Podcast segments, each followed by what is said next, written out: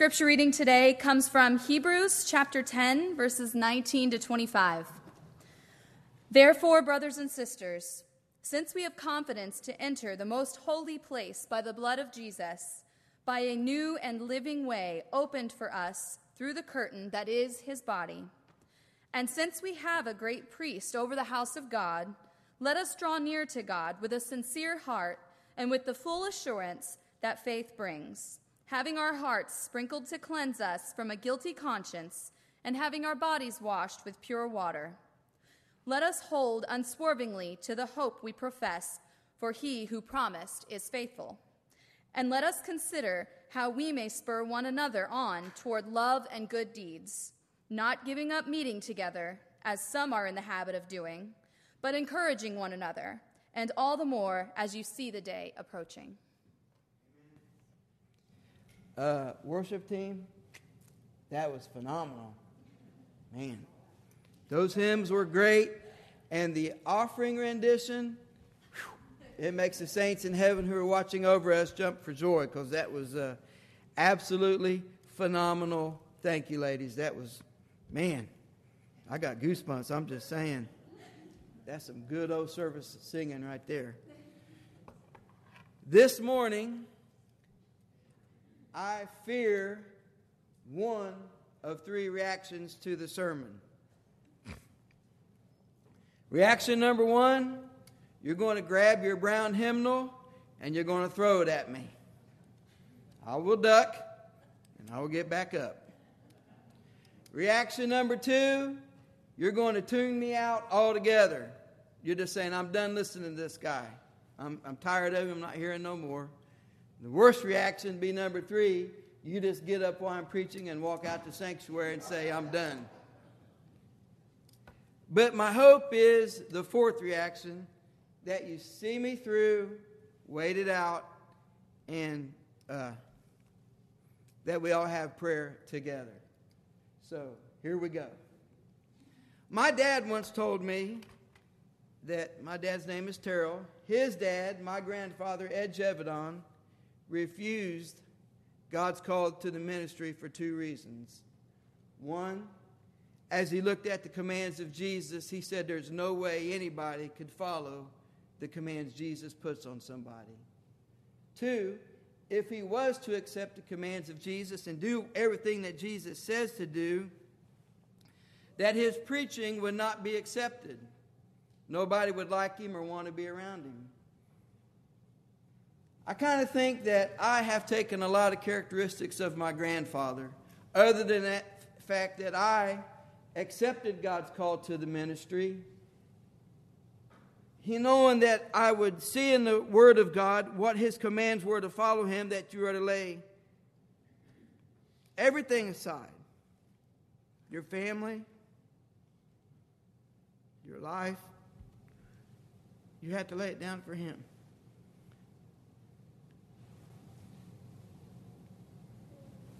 And I think I've done that. Oh, yeah. To the detriment of my family, to where I've caused pain. That maybe it cannot be recovered from. You know, I left a good job in the United States Army. I made a lot of money to go to a Bible college and live on peanut butter and beans. But we done it.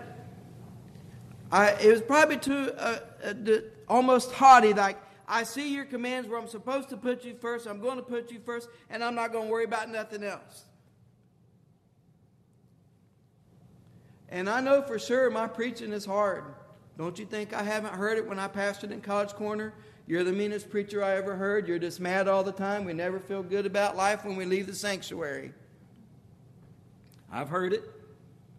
I've lost members in the church because of my preaching. I've lost leadership in the church because of my preaching and things that I believe that I hold true to. That I'm just so uptight about everything that I've, I've lost things. And so it's really been bothering me that people seem I'm that way that I'm just that intense. But I'm intense about everything I do. If you ever see me at basketball, I'm intense. That's just the way it is. But I don't want to be perceived by anybody as just, you know, geez, we go out of his church, we're just, everything's terrible about us. Not, can I ever do anything right? I don't want to be perceived that way. So when Mr. Shockey approached me about coming speaking for him for some time, I, as interim till you found somebody, the first thing I did was got on the website. I want to know who is this West Church of Brethren. I know Mr. Shockey, known him for a long time. Who is this church?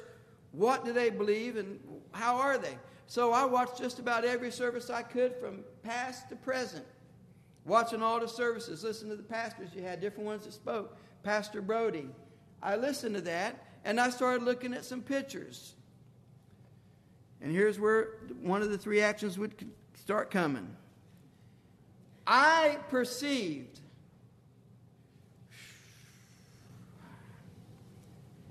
Okay.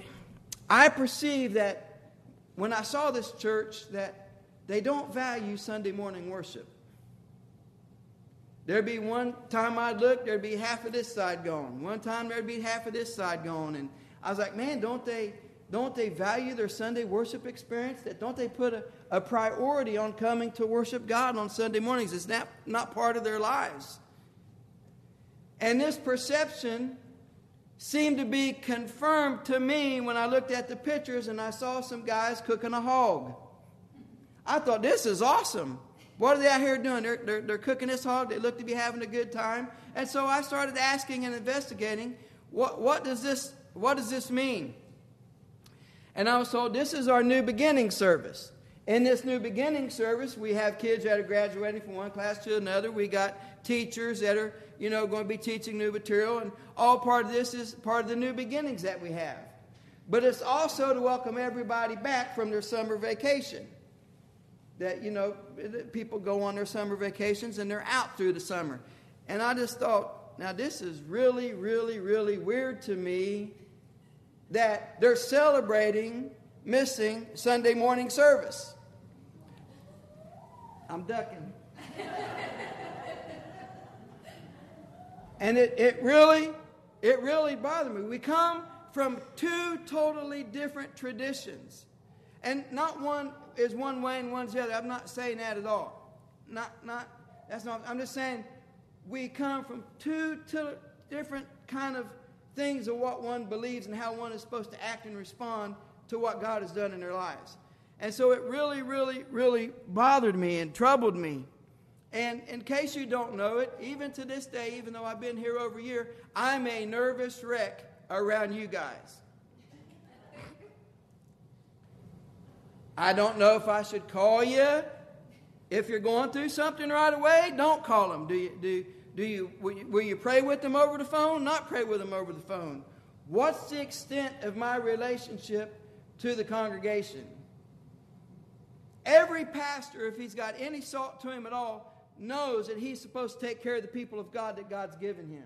He's to be in his word, studying his word, praying for his people, and teaching his people right. This is what his call is, his number one call to take care of the people that God's given him.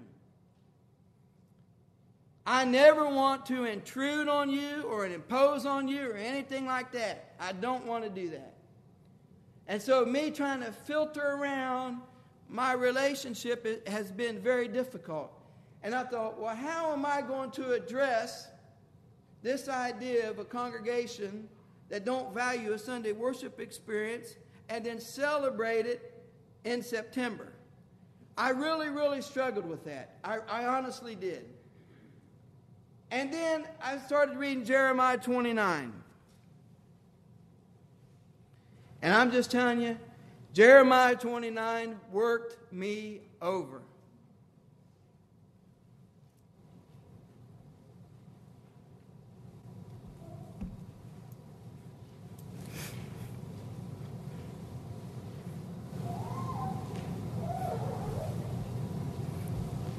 What got me was, I know that God, you know, we talked about God having a plan for you and He knows your way and He's going to work things out, okay? But this idea of him taking his people from their home.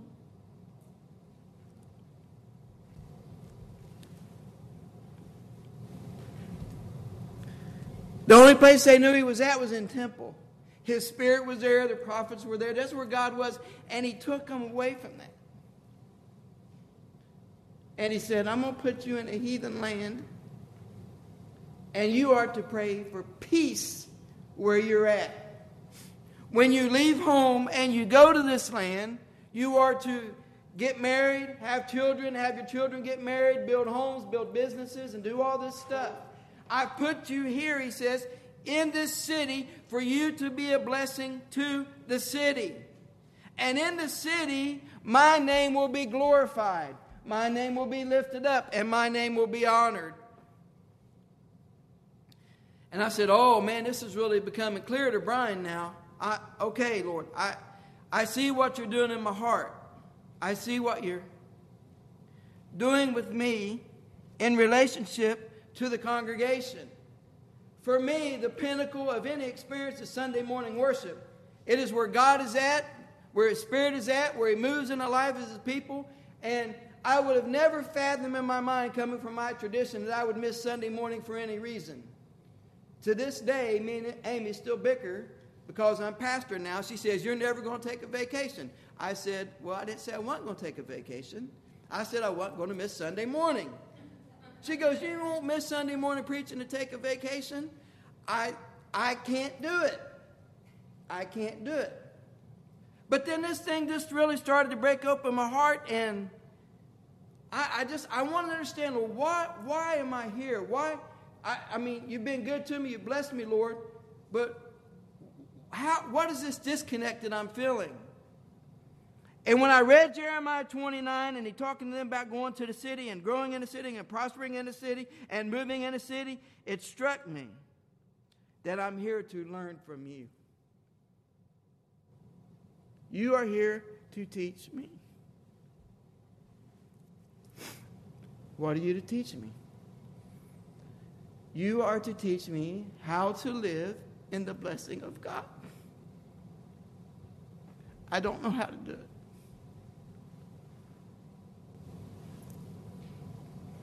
Now, God's been good to me. I'm not saying that. I've preached in prisons. I've been to nursing homes. I've done it all. Whatever preacher's done, I've done it. But I've been so intense about everything in life, I've never enjoyed the blessings of God. I've only seen it one way. You just, you just got to go for it. You got to move. You got to go. And you guys have showed me a different way of living that it's okay to enjoy the blessings of God. It's okay to have what you have. It's okay for you to do what you're doing. God has blessed you in your city. If your city is a house in another state, that's God's blessing. If your city is your job and in your business, if you have to take care of that, that's your blessing. That's what God has given you to bless you, and you are to take care of that and bring peace to that, and God will be glorified in that. When you have kids and go to your sports stuff, and you're out there in the city at your games and doing that with your grandkids, wherever you're at, you're in the city that God has given you, and that's the blessing of God, and He is glorified wherever you're at. I haven't learned that. You have taught me that.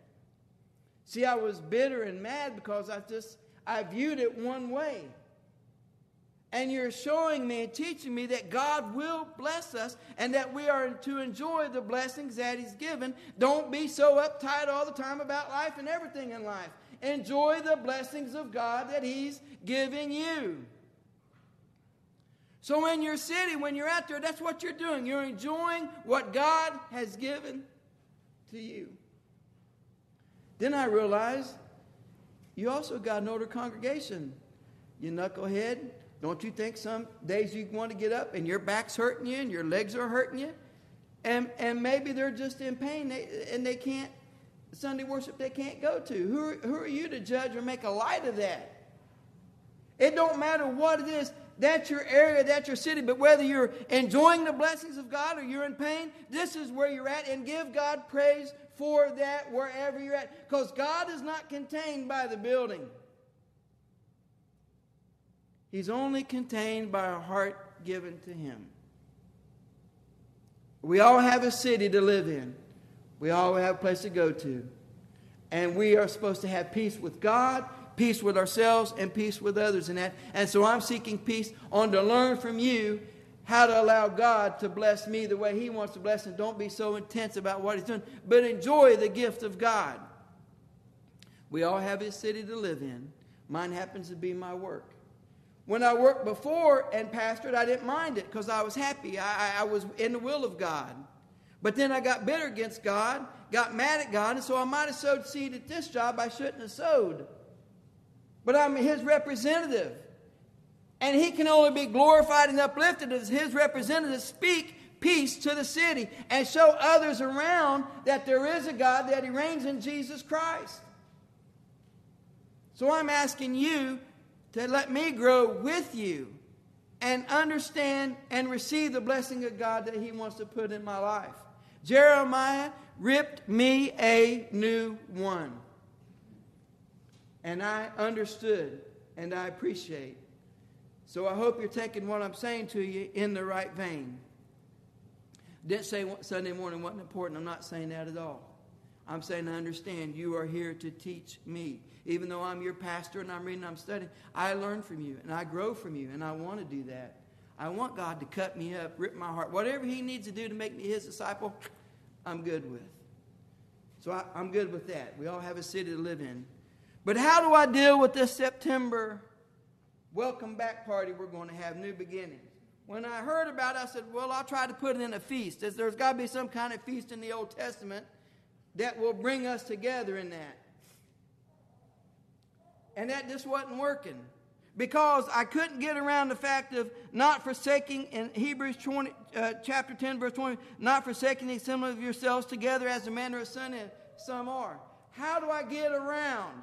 How do I minister to the, the congregation and flow with them on this idea of new beginnings if they're going to welcome everybody back from uh, summer? I got it. Jeremiah 29 taught me that. Cool. But now, how do I deal with this? And then I was directed to Hebrews chapter 10 in these verses that we read this morning. And I said, Lord, I, I don't understand. If you say we're not supposed to forsake our assembly together, how, how do I address this? What's going on? And I just started reading and studying. And, you know, Amy will tell you, I'm, I'm in there for hours at a time studying this stuff out. And as I read the book of Hebrews more and more and more, things I already knew, but now you know how you read things and then it just takes to heart one time? It just boom, it's like woof, it opens up. Here it goes. When he writes this letter to the Hebrews up to this point, he's writing to Jewish Christians who are returning back to the old way of life. They're giving up their faith in Jesus Christ. The persecution on their lives is so bad, they said, We don't want to follow Jesus anymore. We cannot handle what's happening to us, so we're going to go back to be Jewish. And we're going to live under the laws and the commandments and all the sacrifices because it's too hard on us.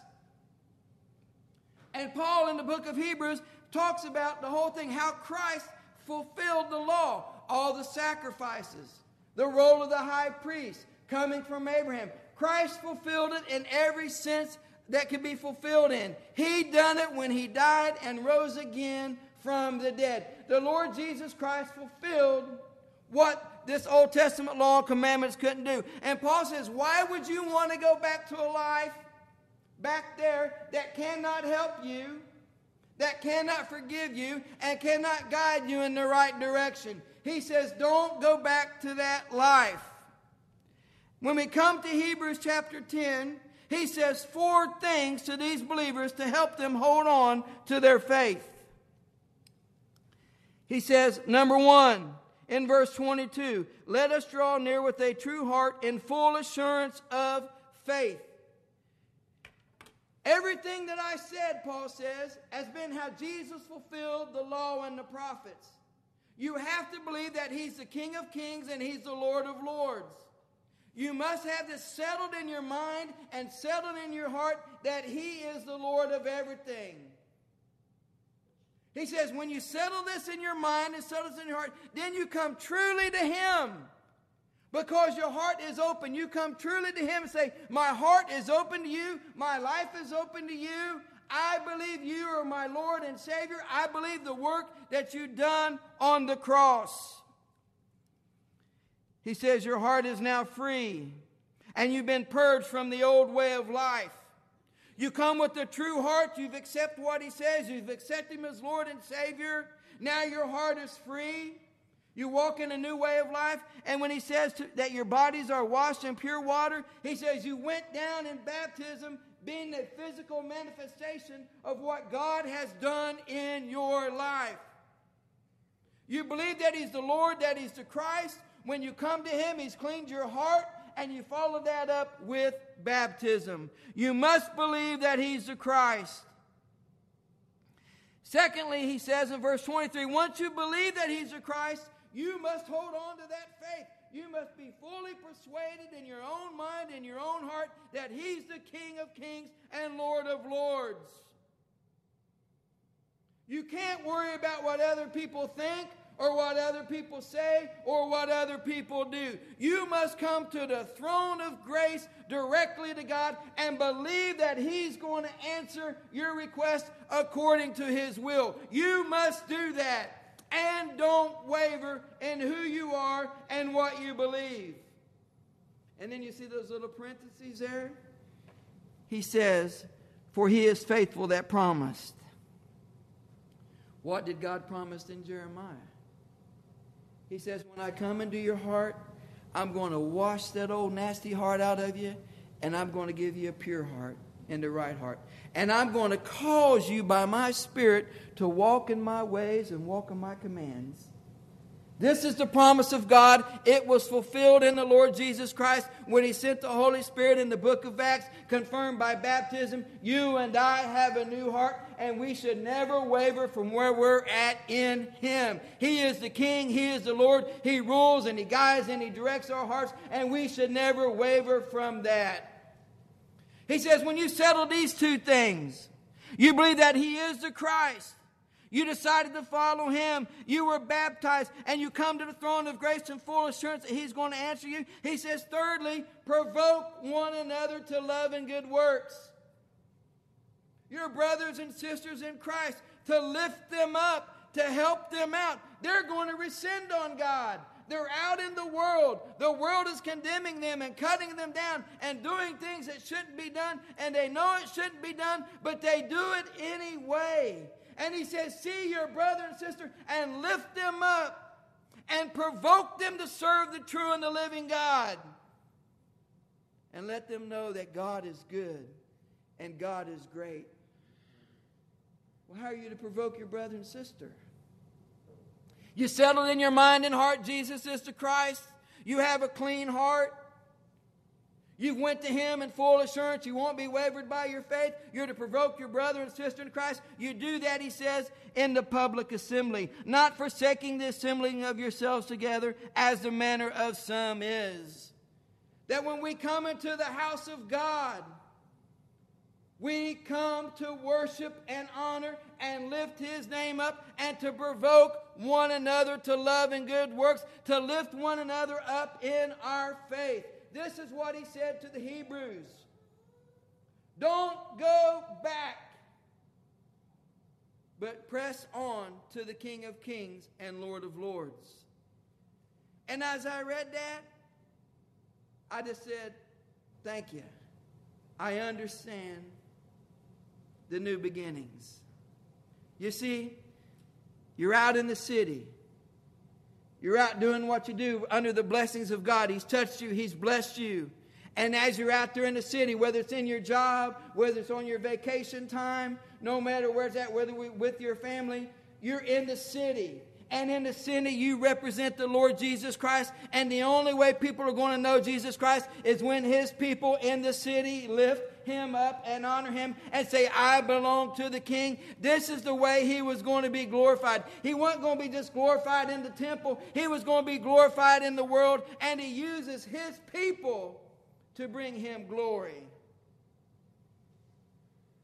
So I'm asking you, while you're out there in the city, while you're doing the blessings of God, what He's put on you, Remember that you are a walking temple. You are a walking tabernacle. And when you're out there on the boat, or when you're out there fishing, or when you're taking care of somebody, or when you're hurting at home, Wherever you're at, remember the goodness of God in your life. Remember your kids, your grandkids, and remember your family that somehow He has held them together by His grace and by His mercy, and He has blessed you not because of you, He's blessed you because of His glory and His honor for Him to be lifted up, that other people wouldn't have come to know Him.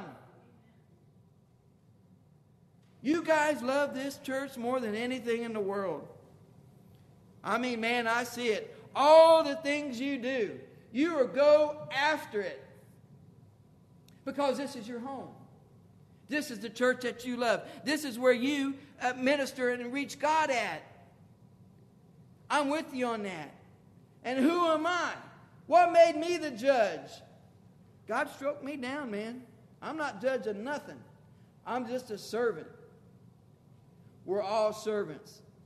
Now I got to eat my own crow because I got to go back to my city tomorrow and be happy.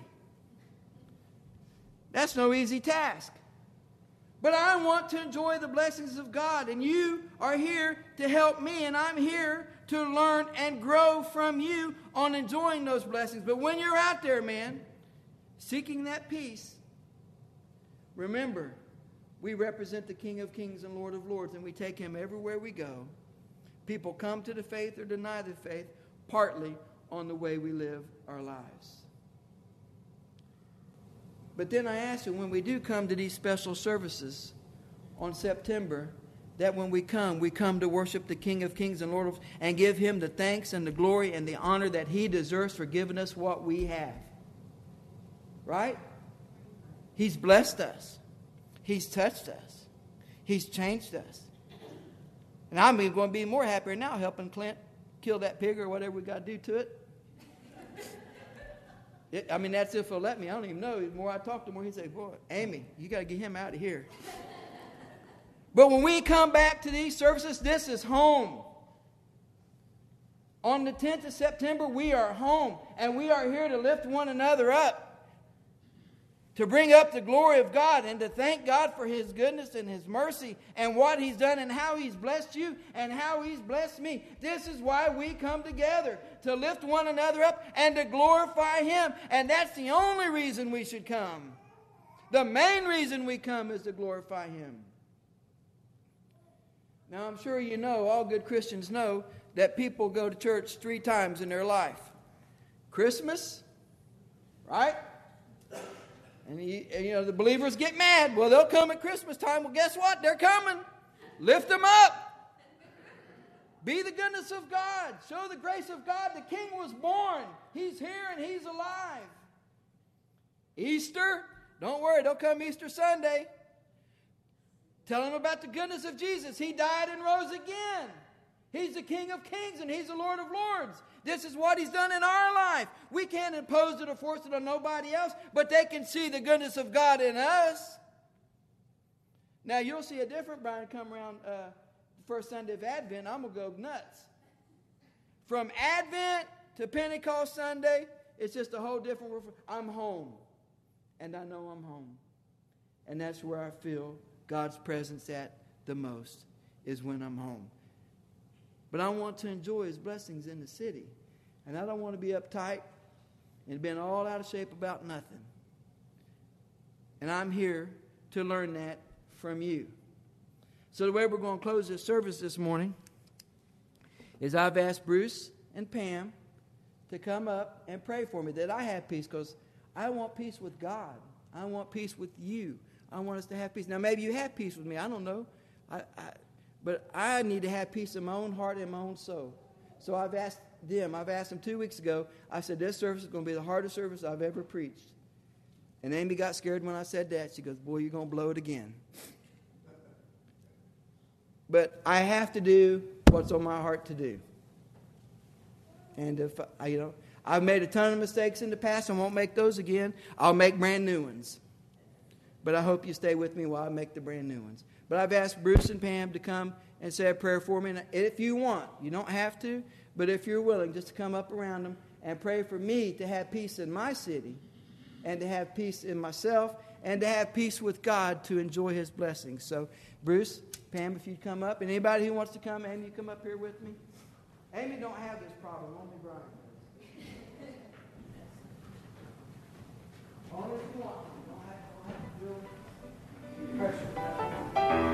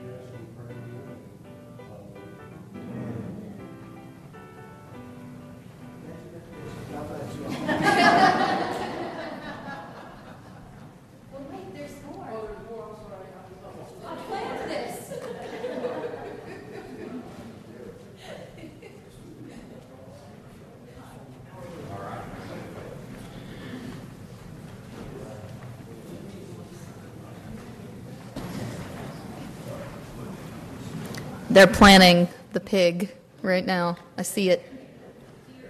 The deer. yes.